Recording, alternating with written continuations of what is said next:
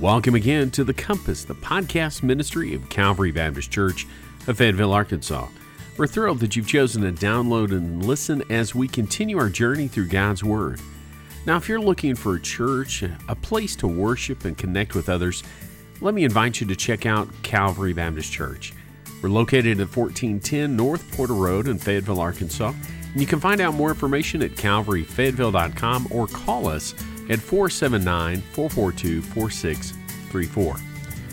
On today's podcast, Pastor Kirk is finishing our study entitled Lessons from the Upper Room with a message entitled The Heart of the Savior from John chapter 17.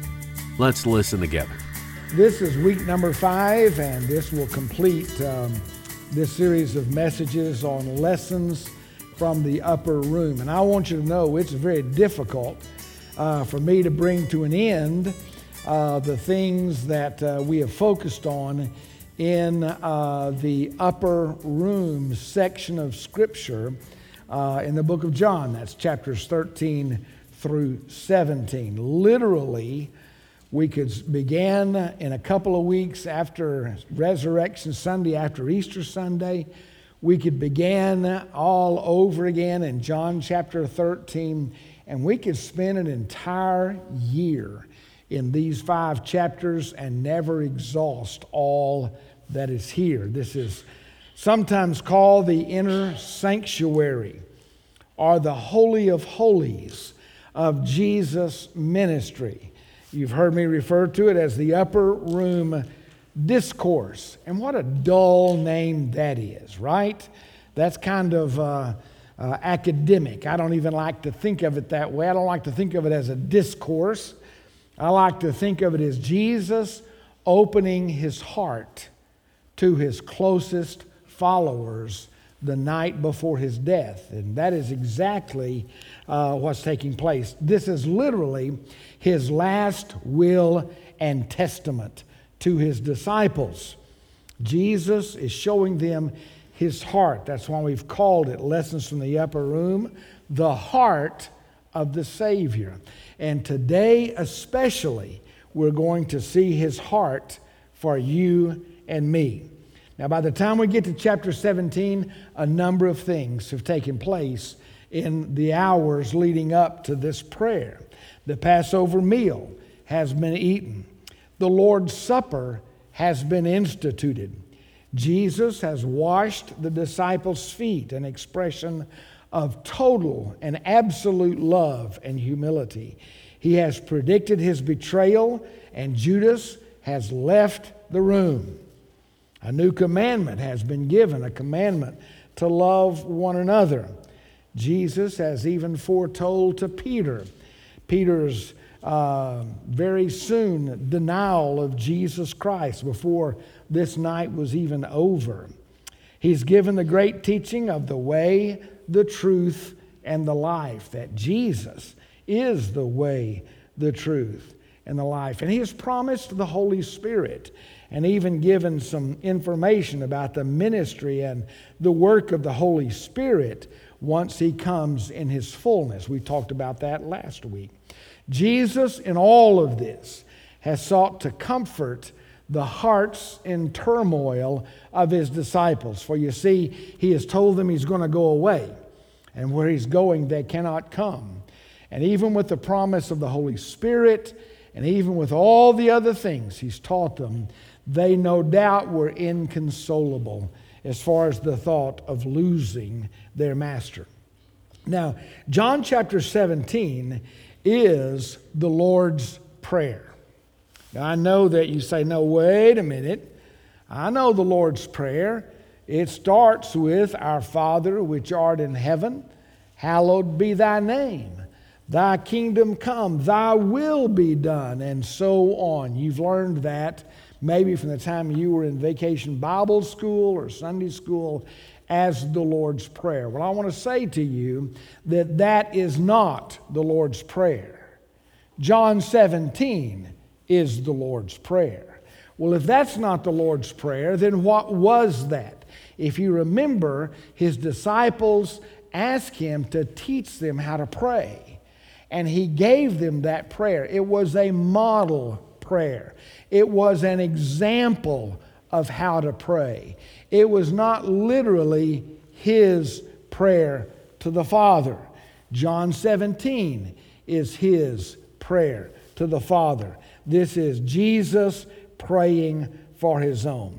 Now, you may have a notation in your Bible at the beginning of chapter 17 that this is the high priestly prayer of Jesus, or you may have heard it referred to as the high priestly prayer. Jesus is our high priest.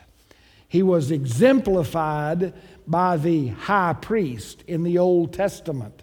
But the reason this is called his high priestly prayer is it follows the pattern of how the high priest was to pray in the Old Testament. In fact, as the high priest prepared himself for the day of atonement, the highest and the holiest of all the Jewish observances. It's what we know today as Yom Kippur, and it's celebrated in uh, late summer, early fall. But the Day of Atonement, the most solemn and holy day of all the Jewish people, it was symbolizing God's work in making an atonement for sinners. And God had given the high priest specific instructions on how to pray on that day. And the high priestly prayer contained three parts. First of all, he would intercede on behalf of himself. The first thing the high priest did was to pray for himself, that his heart was right, that he was right before he offered his leadership as the high priest. Then, secondly, he would intercede on behalf of his colleagues eh, who are also in the priestly family. He would pray for the other priests who served as well. And then finally, he would intercede for all of Israel. That was the instruction, that was the pattern for the high priestly prayer on the Day of Atonement in the Old Testament. Well, keep in mind, the Day of Atonement foreshadowed what? Foreshadowed the lamb slain from the foundation of the world, the sacrifice of Jesus. The true day of atonement, the crucifixion of Jesus Christ. That was going to happen tomorrow morning. So, Jesus, as our high priest, this night before, he prayed a prayer recorded in John 17 by the uh, Apostle John. And we find that it followed the very same pattern. Jesus was the high priest. So this chapter, chapter 17, is in three paragraphs and three different people or groups of people that he prays for.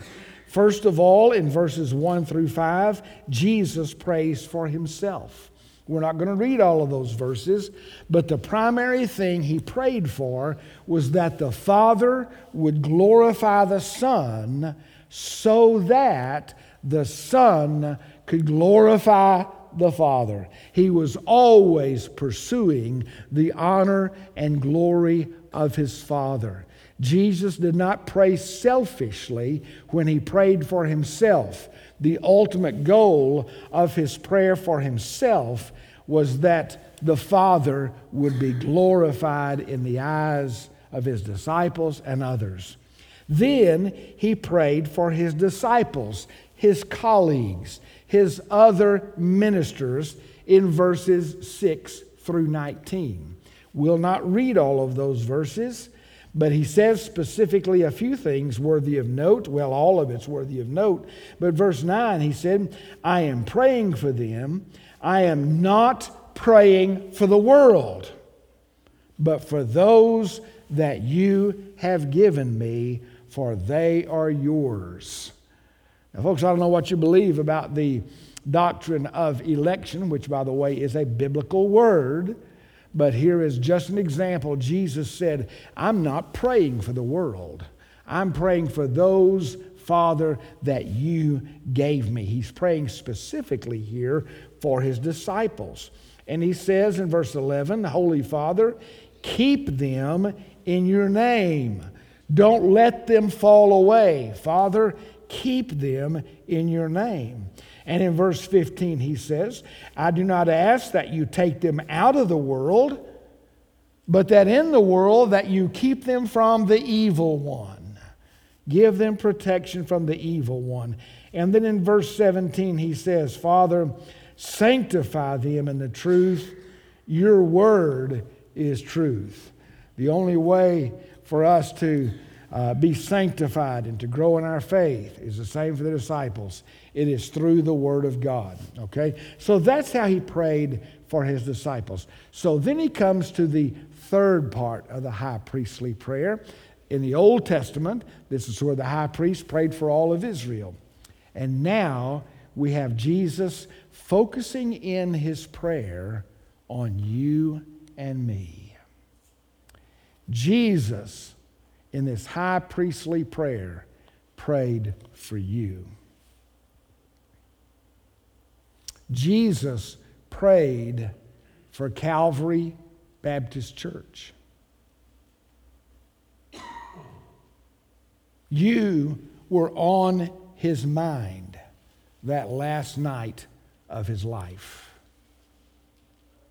And this is what he prayed beginning in verse 20. Follow along with me. I do not ask for these only, speaking of his disciples, but also for those who will believe in me through their word, that they may all be one, just as you, Father, are in me and I in you, that they also may be in us, so that the world may believe that you have sent me. the glory that you have given me, I have given to them, that they may be one even as we are one. I in them and you in me, that they may become perfectly one, so that the world may know that you sent me and loved me, or and loved them even as you loved me. Father, I desire that they also, whom you have given me, may be with me where I am, to see my glory that you have given me because you loved me before the foundation of the world. O oh, righteous Father, even though the world does not know you, I know you, and these know that you have sent me. I made known to them your name, and I will continue to make it known, that the love with which you have loved me may be in them, and I in them. This is the word of the Lord.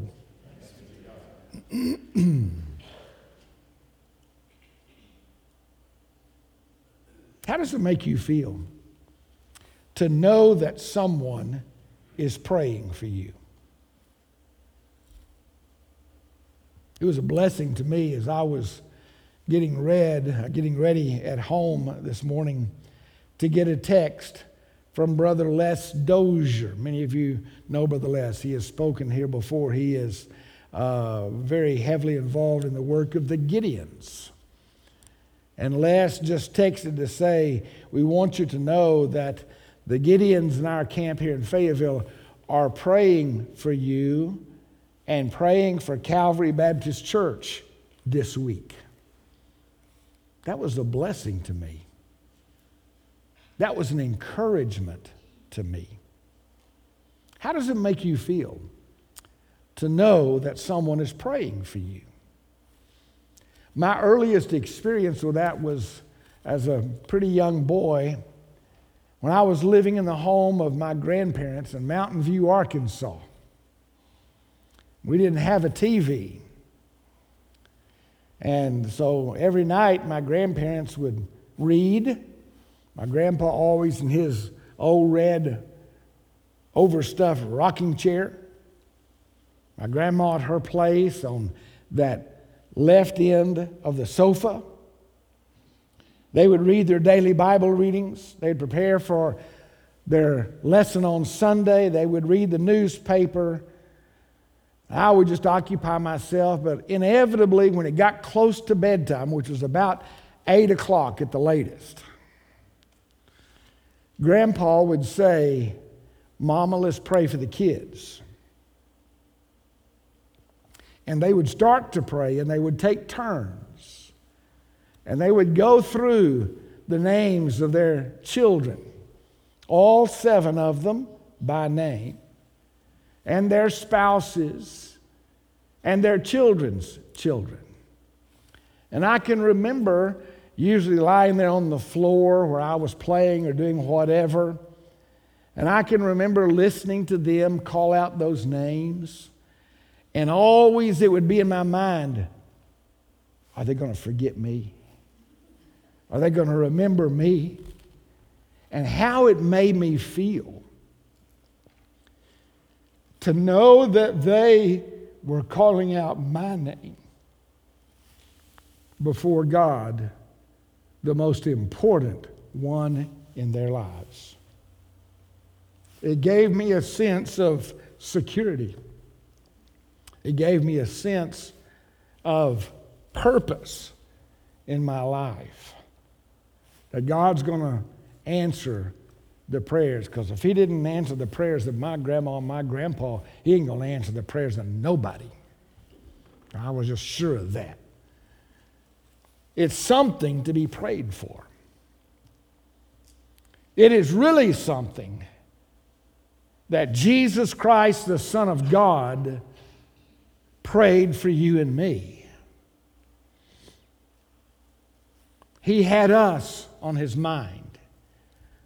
He says, I'm not asking, Father, for these 11 only.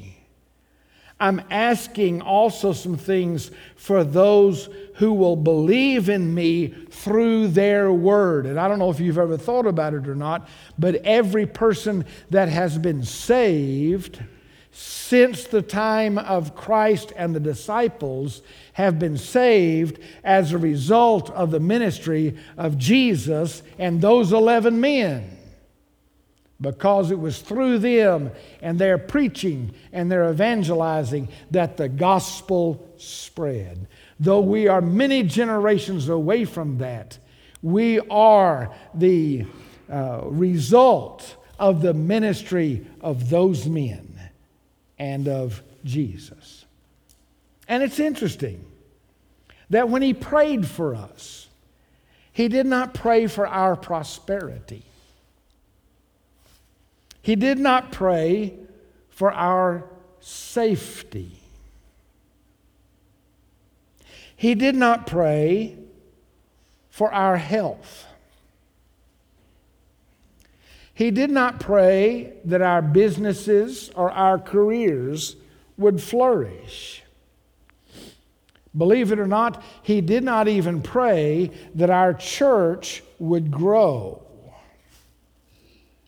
He did not pray for so many of the other things that seem to possess and fill our prayer lives. He prayed for one thing and one thing only. He said it twice that we would all be what?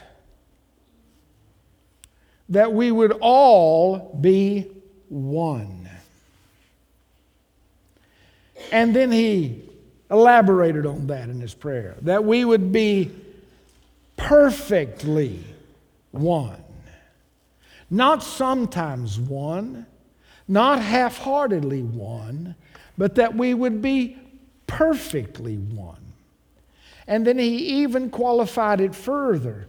He said that, Father, just as you and I are one, that they would be one. And then he told us, gave us an indication into some of the motivation behind that. And the motivation is preceded by the words so that. You find so that in verse 21, so that in verse 23. So that the world might believe, so that the world may know. Remember John's theme for his entire gospel is that we might believe in the Lord Jesus Christ, that the world might believe. Father, I'm asking one thing for those people who are going to be saved as a result of the ministry of these disciples. I'm asking that you make them one, that you make them one, that you make them perfectly one, that you make them one like you and I are one, so that the world may believe, so that the world may know. The word here is unity. He prayed for unity. Now, I want to say to you right off the bat, lest any of you worry or wonder what my motivation is. I want to talk to you for the remaining time that we have about unity, what it means, what it looks like, why it's important and necessary. I think the fact that Jesus made that the focus of his prayer for us is enough reason right there. But I want you to know this is not a corrective message. I'm not talking about this in order to correct some problem that I see in our church. That is my responsibility to do that when I see something, but this is not a corrective message. This is both an instructive message and a protective message, and I'll explain more about that when we close in just a few minutes. So if you're wondering, well, man, oh man, why do we need a sermon on unity? We need it because Jesus prayed for it, and we need to understand it, and it's our job to protect the unity that we already enjoy and live in today. The word unity, by the way, is only mentioned three times in the New Testament. Only three times. And then once in the Old Testament. We'll read that scripture uh, in just a few minutes. But yet, it is the very heart and soul of the Christian life and of the gospel. Without unity, the gospel becomes meaningless and ineffective in evangelizing the lost. When there is a lack of unity, people's perception of God is distorted and not understood. That's why unity is at the heart of the Christian life, the gospel. Literally, it is the heart of God's word from beginning to end. So, a few questions. What is unity. Let me tell you a few things that it's not, first of all. Because some things masquerade as unity. First of all, it is not union. Union is not equal to unity. There are many types of unions in the world. There are labor unions, there are trade unions, there are geopolitical unions, sports unions, gospel unions, and thank goodness that the baseball union and the players finally got it together so that we can have baseball. And all God's people said, Amen. There are all kinds of unions in the world.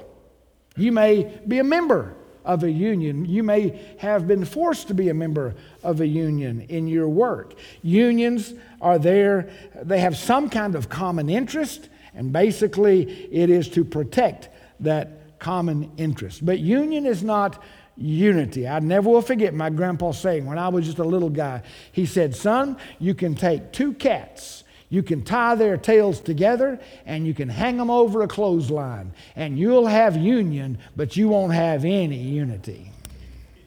How true that is. Try it out sometime on your neighbor's cat. It is not union, it's not uniformity. It's not uniformity. You can take a group of people, you can dress them alike, get them all to walk in step and in the same direction, to play or sing the same words and notes, and you can even perhaps have a great band or choir. But understand, even that's not enough to create unity. Some pastors believe their job is to get everybody on the same page. That's uniformity. But I want you to know that's not my job. That's not your shepherd leader's job. Our job is not to get everybody on the same page, it's getting everybody to focus on the same person. That's the Lord Jesus Christ. That's where you find unity. It's not just the absence of conflict or hostility. I mean, it's the difference between being a peacekeeper and a peacemaker. What does a peacekeeper do? Wherever you find conflict, they'll sweep that conflict up the best they can. They'll pull back the rug and they'll sweep that conflict under the rug and try to keep it all covered up. That's what peacekeepers do just trying to get rid of the hostility or the conflict and hide it. But a peacemaker is someone who embraces the conflict, faces the conflict, and finds solutions to the conflict. That's what Jesus did when he went to the cross. So you see, unity is not union, uniformity, or the absence of conflict or hostility. Understand it is, it is the presence of the rule and reign of Christ in our lives. It's not the absence of something such as conflict, for understand, even where there is unity, sometimes there's still conflict. Did you know that? There's still conflict in churches that have great unity. People don't always see things the same way, but they don't bicker about it. They don't flee and leave the church over it. They don't gossip to others about it. They seek to find an answer. As Paul writes to his letters to a conflict, uh, conflicted church in 1 Corinthians, or to Euodias and Syntyche, those two women that he wrote to another church and said, I beg of you to find and make peace between the two of you and walk together. Sometimes there's still conflict, but the presence uh, and of the rule and reign of Christ in our lives helps us solve that conflict. What does it mean to have the presence of the rule and reign of Christ in our lives? And by the way, what's the middle letter in the word unity? It is I. And understand that unity always has to start with the I. It has to start with me. It's not if you'll get your act together, then we can be unified. It's me getting my act together, and that is, it is me bowing to the rule and reign of Jesus Christ in my life, and you doing the very same thing. And that means that we are living as though Christ's kingdom was already present. That's what we are to do as a church to live as though Christ's rule and reign was already here. It is finding not the least common denominator that holds us together. It is rising to the leadership of the highest common denominator. What is that? It is God the Holy Spirit living in our lives. That's the highest common denominator that there is that brings people together. And that's why a church that focuses on just trying to find people that are like me, that are like us, that have all the same likes and dislikes likes, that's not an expression of a gospel church. It is the fact that God brings together people that would never find their way into a relationship with each other in any other place on earth except in the presence of God the Holy Spirit that takes people of all backgrounds, of all ages, of all ethnic groups, of all kinds of life experiences, and they come together under the leadership of Christ. Now, that is something the world, a divided world, is longing to see. We have the highest common denominator. It's not the absence of hostility, but it is the presence of the Prince of Peace. That's what unity is. Well, what has the scripture, how has God shown us? How has God taught us about unity? And I think of several different ways that, that we see the expression of unity in just the way God works. First of all, when you think about who He is, at the very core of who our God is, you see unity emanating out of. What is God? God is a Trinity. He is a triune being God the Father, God the Son, God the Holy Spirit. Not God just in three different expressions, but three distinct, um, uh, three distinct personalities that are three yet one. It defies explanation, it defies the human mind to fully comprehend, but that doesn't mean that it's not real. Father, Son, and Spirit. Not millions of gods like the Hindus or other religions, but one God expressing Himself Father, Son, and Spirit, co equal with each other. We find that teaching in John chapter 17. We find it in the Shema, the great declaration of who the Jewish people were at their core in Deuteronomy 6, where they would call out, Hear, O Israel, the Lord our God, the Lord is one. Therefore, you shall love the Lord your God with all your heart with all your soul and with all your strength. At the baptism of Jesus in Matthew chapter 3, we see the three expressions of God in one time and in one place. As Jesus, the Son, God in the flesh, comes to John to be baptized, and you hear this voice out of heaven that says, This is my beloved Son in whom I am well pleased. And then you see the Holy Spirit like a dove descending on him Father, Son, and Spirit, the essence of who he is. Now, I want you to think about something for just a moment. Think about the fact that when we repent of our sins and we trust Christ as Savior, we are invited into a relationship with this great triune God. We are in Him, He is in us. Jesus said that over and over again, not only in this prayer, but in the chapters leading up to it.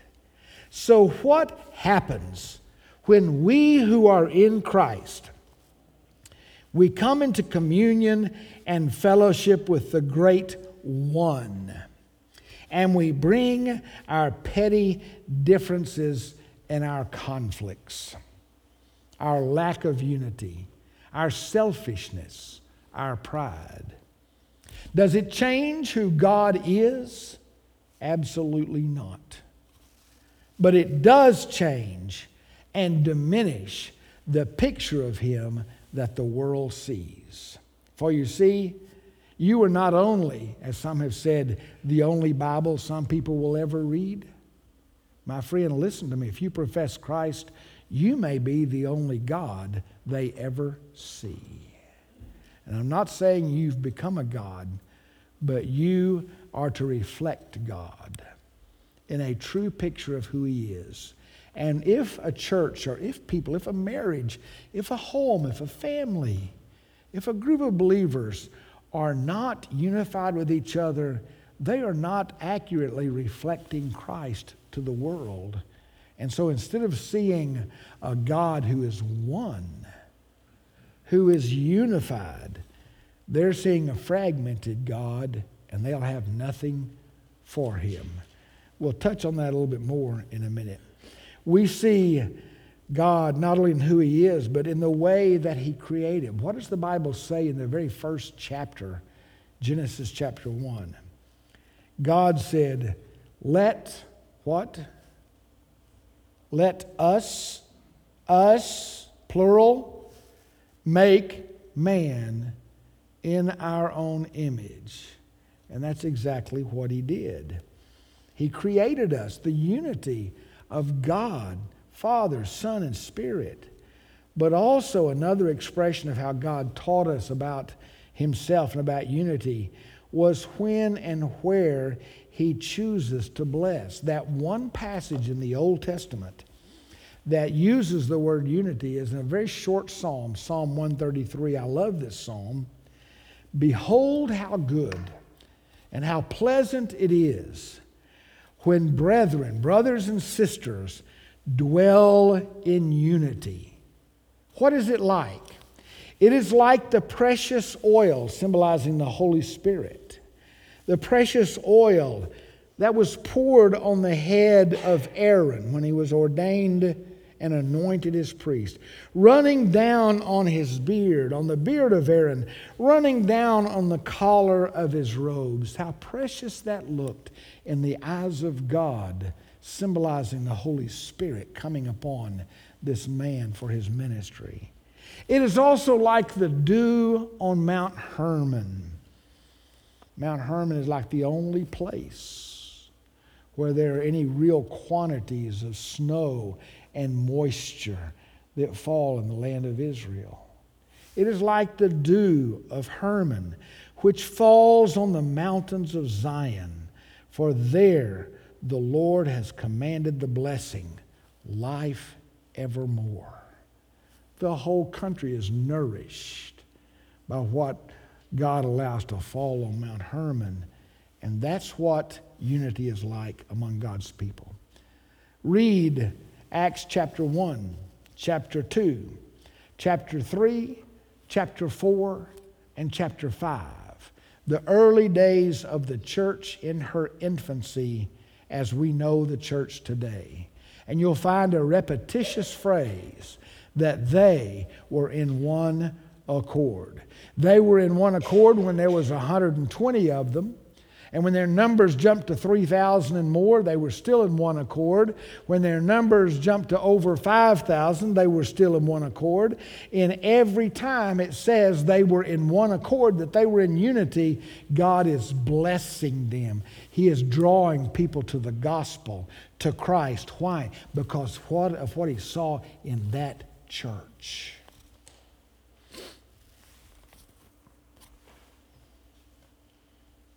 What has God taught us about unity? It's who He is, it's how He created, it's when and where He blesses. And it is His desire for you and me. That's why He expresses it in this prayer in John 17. So that the world may believe that you have sent me. May they be one so that the world may know that you sent me and that you loved them even as you loved me. Can you accept this key truth? That unity in the church is her greatest evangelistic tool. The greatest evangelistic tool any church has is the unity of its members together around the Word of God and around God Himself. Through unity, we reflect the Trinity, the triune God. And if we don't have that, or if we lose that, then it doesn't matter. We can stand on the roof of this church and we can preach the gospel till we're blue in the face. I don't know what that means, but I've heard it before. Till we're blue in the face, and nobody's going to be drawn to it unless they see Jesus, the triune God, in you and me. Well, very quickly, what disrupts unity? What causes unity to be lost? And I would just say it happens on two levels. First of all, the source of all conflict is whom? Satan.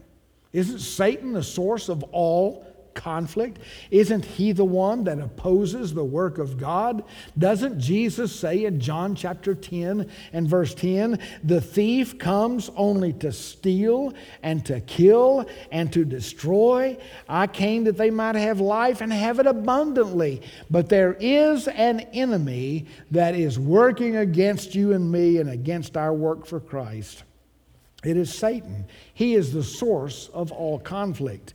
But Satan can't do his work without some cooperation. And so, secondly, we find what disrupts unity is Satan's power and influence over you and me, specifically in our sinful pride. Our sinful pride. Proverbs 13:10. I hope you'll write down that verse. One translation says in Proverbs 13:10, listen, only by pride comes contention. Only by pride comes contention. Another translation kind of flips it. Where there is strife, there is pride. Just like the letter I as the central center letter of the word unity, I is the central letter in the word pride. I just thought of that when I saw it. That's not, that's not in my notes. I just now made that up right here. It's the truth, isn't it? If there's going to be unity, it has to start with me.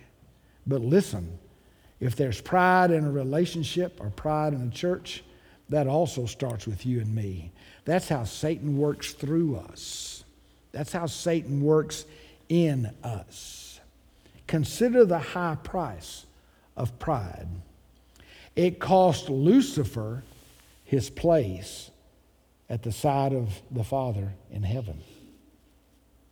The devil himself lost his position because of pride. It cost Cain the joy of God honoring worship. It cost Saul his anointing. Just as the Spirit had rushed on him, the Bible said the Spirit left him because of pride. It cost King Uzziah his health. He became a leper. It cost Nebuchadnezzar his mind. It cost the rich young ruler heaven. It cost the Corinthians God's approval and blessing. It cost Paul and Barnabas a rich and rewarding ministry together. The question is, what has it cost you and me?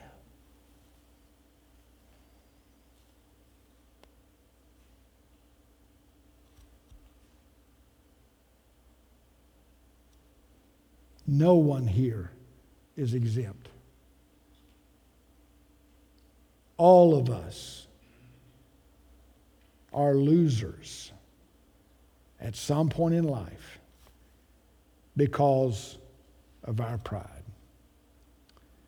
That's why Paul gives that great section of Scripture, Philippians chapter 2, where he says, Do nothing from selfish ambition or conceit or pride but in humility, in humility, count others more significant than yourself. And he goes on to talk about how Jesus emptied himself of all of his privilege, from all of his position in heaven, and how he emptied himself and became a servant and died a humiliating, shameful death on our behalf. Something that we celebrate not every day, or not just every day, but especially this week. That Jesus was the very opposite of pride. In humility, he laid aside all of that and came to earth. And that's how Paul appeals to this church. Folks, if I will consider every last one of you, every last one of you as being more significant than me. And if you will do the same thing, pride will be rooted out of our hearts, and unity will be the expression, not just the absence of differences or hostility, but the presence of God as though his kingdom was already here. Let me draw this to a close. What is the cure for disunity? Because that's actually what that last verse was talking about. What is the cure for disunity? Paul writes the letter of 1 Corinthians. And 1 Corinthians was a very divided church. They had all kinds of conflict. There were people in the, there was a group that said, uh, okay, we are followers of Paul. There was another group in the church that said, We're followers of Apollos, a golden tongued evangelist who did a great work for God. Others said, We are followers of Peter, of Cephas. This church was very fragmented, very divided. And when Paul begins his letter in 1 Corinthians chapter 1, he addresses that right off the bat. He said, I'm appealing to you that there would be no divisions among you that you would be united in the same mind and in the same judgment. That you would stop quarreling among you. And then as he walked through that and talked through that, he kind of concludes that section of scripture in 1 Corinthians chapter 1 by asking three questions. Three questions for a divided church. Question number one Is Christ divided? Is Christ divided? Absolutely not. Then why are you? You are in Christ, He is in you. Why are you fragmented? Is Christ divided? And then he asks a second question Was Paul crucified for you?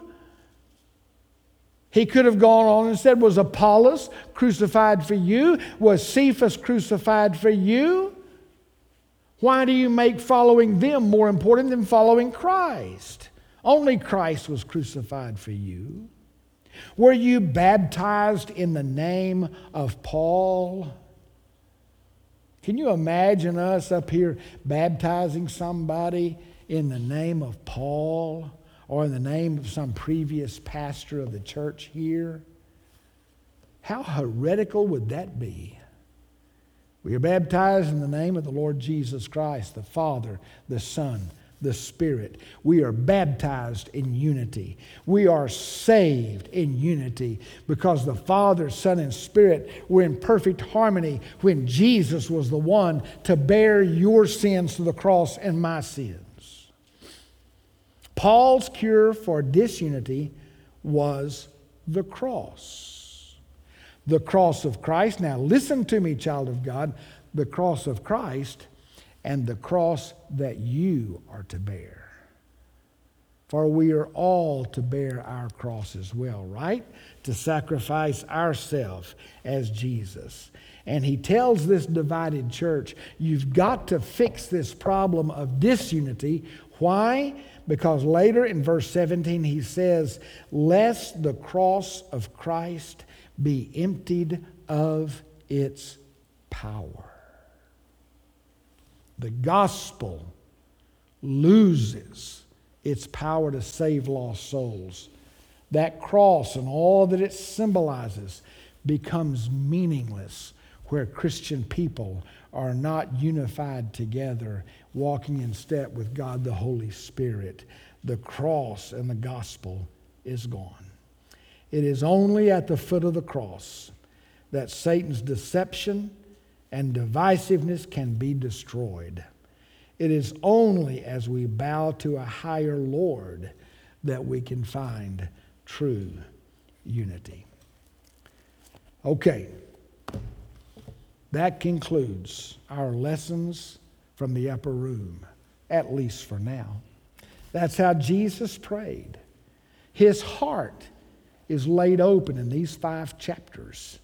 And really, it's all comes to a climax in this prayer for you and me, verses 20 through 26 of John chapter 17. From here, it's Gethsemane and a long night and crucifixion on the next day. So, what is the heart of Christ? Well, it's all of these chapters. What is his heart specifically for you and me today? It is unity. It is a unity not based on organizational identity, not based on our denomination, not based on which version of the Bible we choose to follow, that we think is the only true scripture. It's not based on any of that. It's based on spiritual vitality of a life in Christ. Now, I said that this message was not. Um, corrective, that it was instructive. I hope you understand biblical unity better, and protective. Listen to these verses. I close with them from Ephesians chapter 4. Paul says, I therefore, the prisoner of the Lord, urge you to walk in a manner worthy of the calling to which you have been called, with all humility and gentleness, with patience, bearing with one another in love, eager to maintain to maintain the unity of the Spirit in the bond of peace. There is one body and one Spirit, just as you were called to the one hope that belongs to your call. One Lord, one faith, one baptism, one God and Father of all, who is over all, through all, and in all. One, one, one, one. And what is our job? To bear with, that means to endure patiently. Bear with each other. Eager, that means endeavoring earnestly. To maintain, to preserve the unity, the oneness that is in Christ. Child of God, you, the only person really that you have any kind of control over, you are responsible for maintaining the unity of the Spirit, the power of Christ at work in our church. I thank God for you. I thank God for what we share together. Let's pray. Father, thank you for your Son. Thank you for the Spirit. Thank you, Father, for the great three in one. May the same unity in you be in us every single day. May we not may we not weaken or diminish what the world sees of you. May we exemplify who you are. May the gospel be powerful. May we not do anything to diminish the gospel. And I pray that you would give power to our message, strength to our lives. And I pray this in Jesus' name. Amen. Our heart's desire is that you grow and understand the direction God has for you in your life. We hope that by listening today, you are one step closer to discovering that for yourself. If you live in Northwest Arkansas and are looking for a church to call your own, we invite you to reach out to us at Calvary as we study and serve together. We meet for worship at 10:30 on Sunday mornings at 1410 North Porter Road in Fayetteville, Arkansas. If you wish to find out more information about Calvary Church or simply contact us, you can do that through our Facebook page or at calvaryfayetteville.com. Until next time, remember that God, His Word, and His people can provide direction for life.